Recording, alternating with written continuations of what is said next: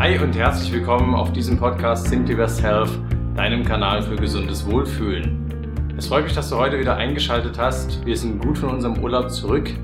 Ich habe eine Woche leider ausfallen lassen müssen, weil wir hatten eine extreme Hitze. Ähm, das war jetzt die Woche, wo wir teilweise bis zu 39 Grad hatten. Und ja, da habe ich auf jeden Fall die Klimaanlage genossen, was mir aber leider meine Stimmbänder etwas ruiniert hat. Man hört es noch ganz leicht, aber auf jeden Fall konnte ich deswegen letzte Woche leider keinen Podcast aufnehmen. Nichtsdestotrotz, schön, dass du da bist.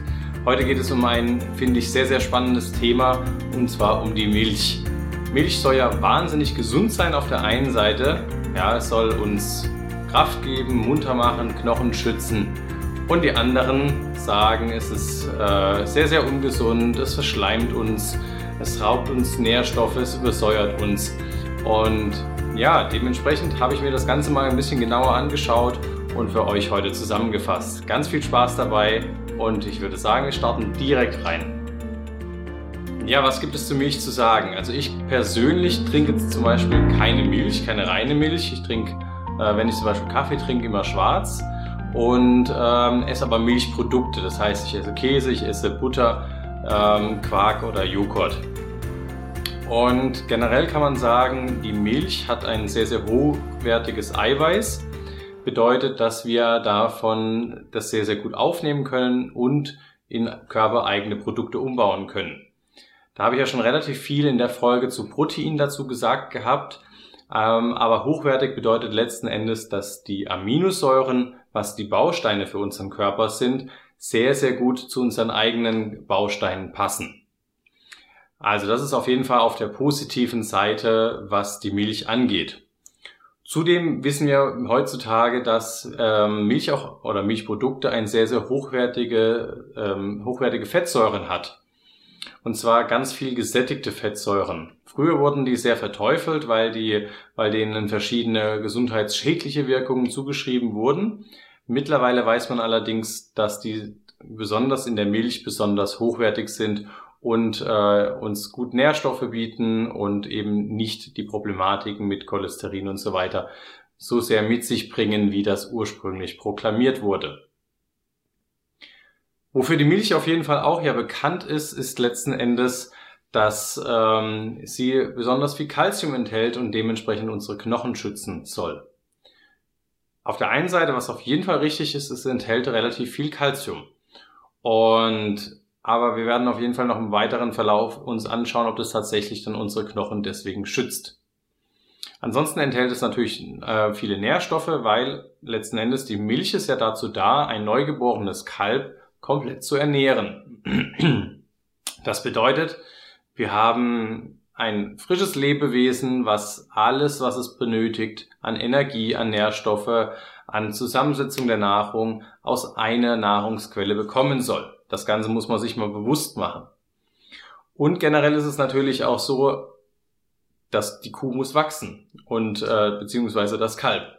Und dementsprechend stecken natürlich auch viele fördernde Faktoren in dieser Milch, die das Kalb schnell wachsen lässt.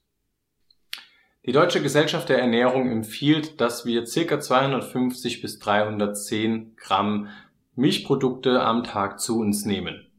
Und in Studien hat es auch gezeigt, dass sich, wenn man das in dieser moderaten Menge zu sich nimmt, einen gewissen Schutz vor Bluthochdruck, Diabetes Typ 2 oder auch vor Dickdarmkrebs bietet. Das Einzige, was sich tatsächlich in Studien aber auch gezeigt hat, wenn man es in sehr, sehr großen Mengen zu sich nimmt, und äh, da kann es dann tatsächlich dazu kommen, dass zum Beispiel wir Männer eher an Prostatakrebs ähm, ja, erkranken. Aber wir haben auf jeden Fall viele positive Eigenschaften insgesamt der Milch, wenn wir es moderat zu uns nehmen. Was aber, es gibt auch eine andere Seite. Es gibt sozusagen die Menschen oder auch ganze Gruppen, die sagen, Milch verschleimt uns. In der traditionell chinesischen Medizin zum Beispiel gilt Milch als typischer Verschleimer.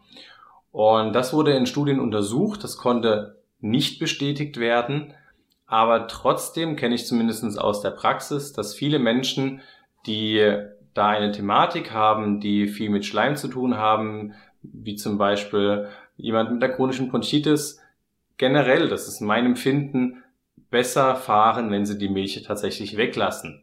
Also gefühlt würde ich sagen, dass ich ein, zumindest das nachvollziehen kann, warum die traditionell chinesische Medizin das empfiehlt. Zudem wird ja, das ist dir mit Sicherheit bewusst, die Milch immer erhitzt. Die etwas mildere Variante ist Pasteurisieren. Da sind die meisten Inhaltsstoffe noch wunderbar enthalten. Aber es gibt ja auch sogenannte langhaltbare Milch ultra hoch erhitzt. Und da haben wir tatsächlich das Problem, dass die meisten Nährstoffe eben kaputt gehen. Also das heißt, wenn sollte man eher darauf achten, dass man pasteurisierte Milch kauft. Die ist dann halt nicht so lange haltbar, aber letzten Endes deutlich frischer mit deutlich mehr Nährstoffen. Zum Thema Osteoporose. Osteoporose ist ja, dass der Knochen schwächer wird, abbaut und wir im Alter leichter Brüche bekommen. Und ein, unser Knochen besteht aus sehr, sehr viel Kalzium und wenn der, wenn das Kalzium aus dem Knochen rausgenommen wird, dann ist es eben so, dass wir leichter auch an Knochenbrüchen erleiden können. Und dementsprechend ist es nur logisch, dass wir Lebensmittel zu uns führen sollten, die viel Kalzium enthalten. Was man aber zum Teil sieht, ist, dass gerade in den Ländern, in denen keine Milch oder kaum Milch konsumiert wird, das ist vor allem in afrikanischen Ländern und in asiatischen Ländern, gerade dort die Fraktur oder die, das Risiko für Osteoporose, das Risiko für Knochenbrüche eben aufgrund Osteoporose am geringsten ist. Also die Milch alleine scheint es hier definitiv nicht zu machen. Weil ob du Osteoporose äh, bekommst, hängt auch unter anderem davon ab, wie gut ist dein Vitamin D-Spiegel und wie viel Bewegung, wie viel körperliche Arbeit hast du im Leben gemacht. Weil einfach körperliche Bewegung auch den Knochen stärken kann und ein hoher Vitamin D-Spiegel ganz essentiell ist, dass wir das ähm, Calcium überhaupt aus der Nahrung richtig gut aufnehmen können. Und üblicherweise, zumindest in den traditionell lebenden Völkern in Afrika, in Asien, diese sind häufig noch viel mehr körperlich aktiv und viel mehr auch draußen, wodurch sie natürlich mehr Sonnenkontakt haben und dadurch einen höheren Vitamin D-Spiegel. Zudem ist es so, Milch oder Milchprodukte haben ein sehr, sehr hochwertiges Protein. Wenn man aber sehr hohe Mengen an Protein zu sich nimmt, fördert das wiederum dass in der Niere das Kalzium, was zum Teil ausgeschieden wird mit dem Urin, nicht genügend rückaufgenommen wird und wir dadurch sozusagen einfach mehr Kalzium auspinkeln. Das heißt, wenn wir es mit dem, mit der Aufnahme von Proteinen übertreiben, das kann auch aus der Milch oder aus Milchprodukten sein, dann führt das dazu, dass wir einfach eine höhere Kalziumausscheidung haben. Was auch festgestellt wurde, ist, dass Menschen, die unter Akne leiden, also unter sehr, sehr unreiner Haut, sodass sie viele Pickel im Gesicht zum Beispiel haben, dass gerade bei Jugendlichen, die dann die Milch weglassen, die Akne häufig besser wird. Und mein, das ist auch meine Erfahrung generell, wenn wir unter Hauterkrankungen leiden, ähm, ist es meist von Vorteil gewesen, dass diese Menschen die Milch weggelassen haben. Das kann jetzt unterschiedliche Gründe haben. Generell haben tierische Produkte, werden auch zu einem gewissen Teil zu Acharidonsäure umgewandelt. Acharidonsäure ist ein Signalstoff in unserem Körper, was eher Entzündung fördert. Und zum anderen ähm, die Kuh letzten Endes gibt ja nur Milch, wenn sie eigentlich schwanger ist, ja, wenn sie einen Kalb zu versorgen hat. Und mittlerweile haben wir definitiv sehr, sehr viele Hochleistungskühe und die benötigen oder bekommen ein anderes Futter. Das heißt, sie haben nicht nur das normale äh, Grasfutter, sondern da wird häufig zum Beispiel noch Soja mit dazu gemischt als Kraftfutter. Und das führt letzten Endes dazu, Soja ist sehr Omega-6-haltig und damit wird natürlich die Acharidonsäureproduktion deutlich erhöht.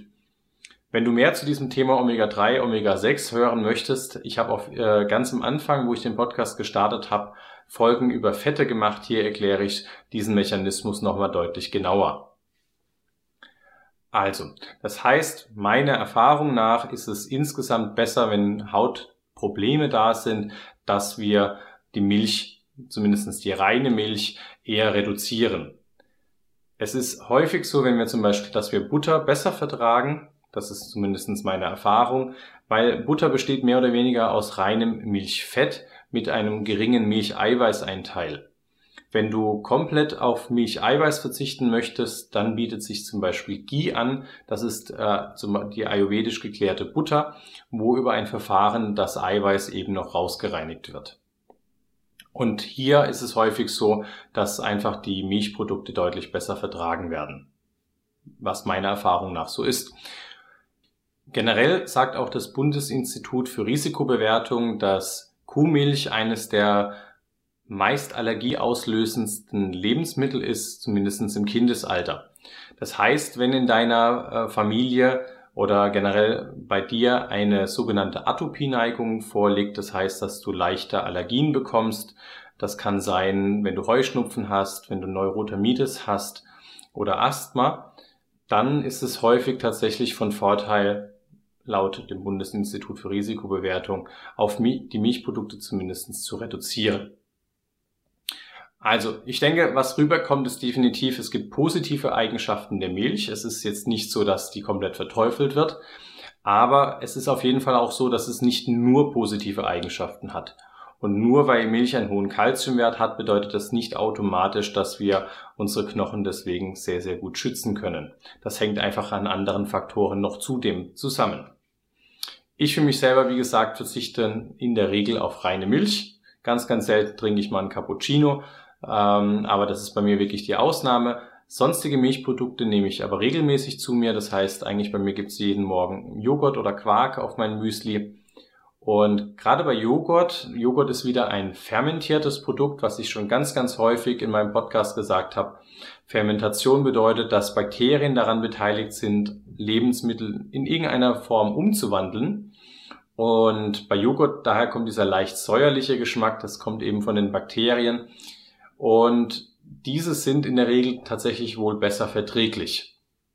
Und generell ist es auch so, dort sind Bakterien drin, die unserer Darmflora gut tun und ja, dementsprechend auch noch etwas für unsere Darmgesundheit machen.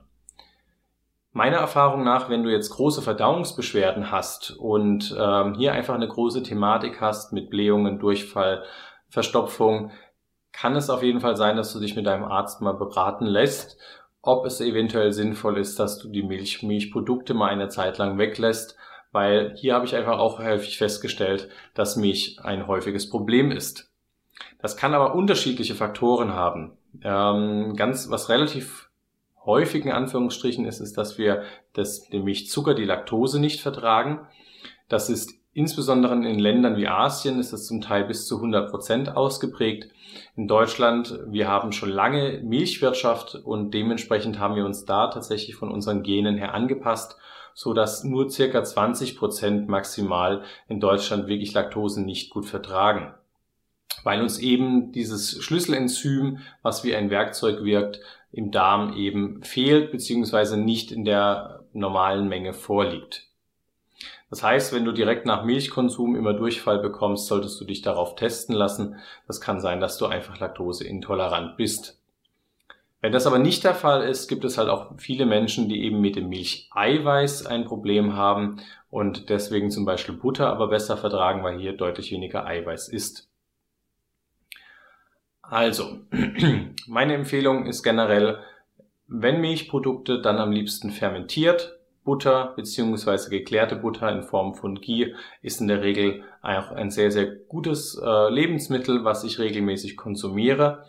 Und solltest du aber Verdauungsprobleme haben oder eben diese Form von Atopieneigung, ist es auf jeden Fall sinnvoll, dass du dich mit deinem betreuen Arzt berätst, ob es nicht sinnvoll sein könnte, hier entsprechende Tests zu machen, beziehungsweise einfach mal über zwei, drei Wochen einen Selbstversuch zu machen, wo du die Milchprodukte eben weglässt und zu schauen, ob eben diese Beschwerden sich verändern. Was sind denn deine Erfahrungen mit Milchprodukten?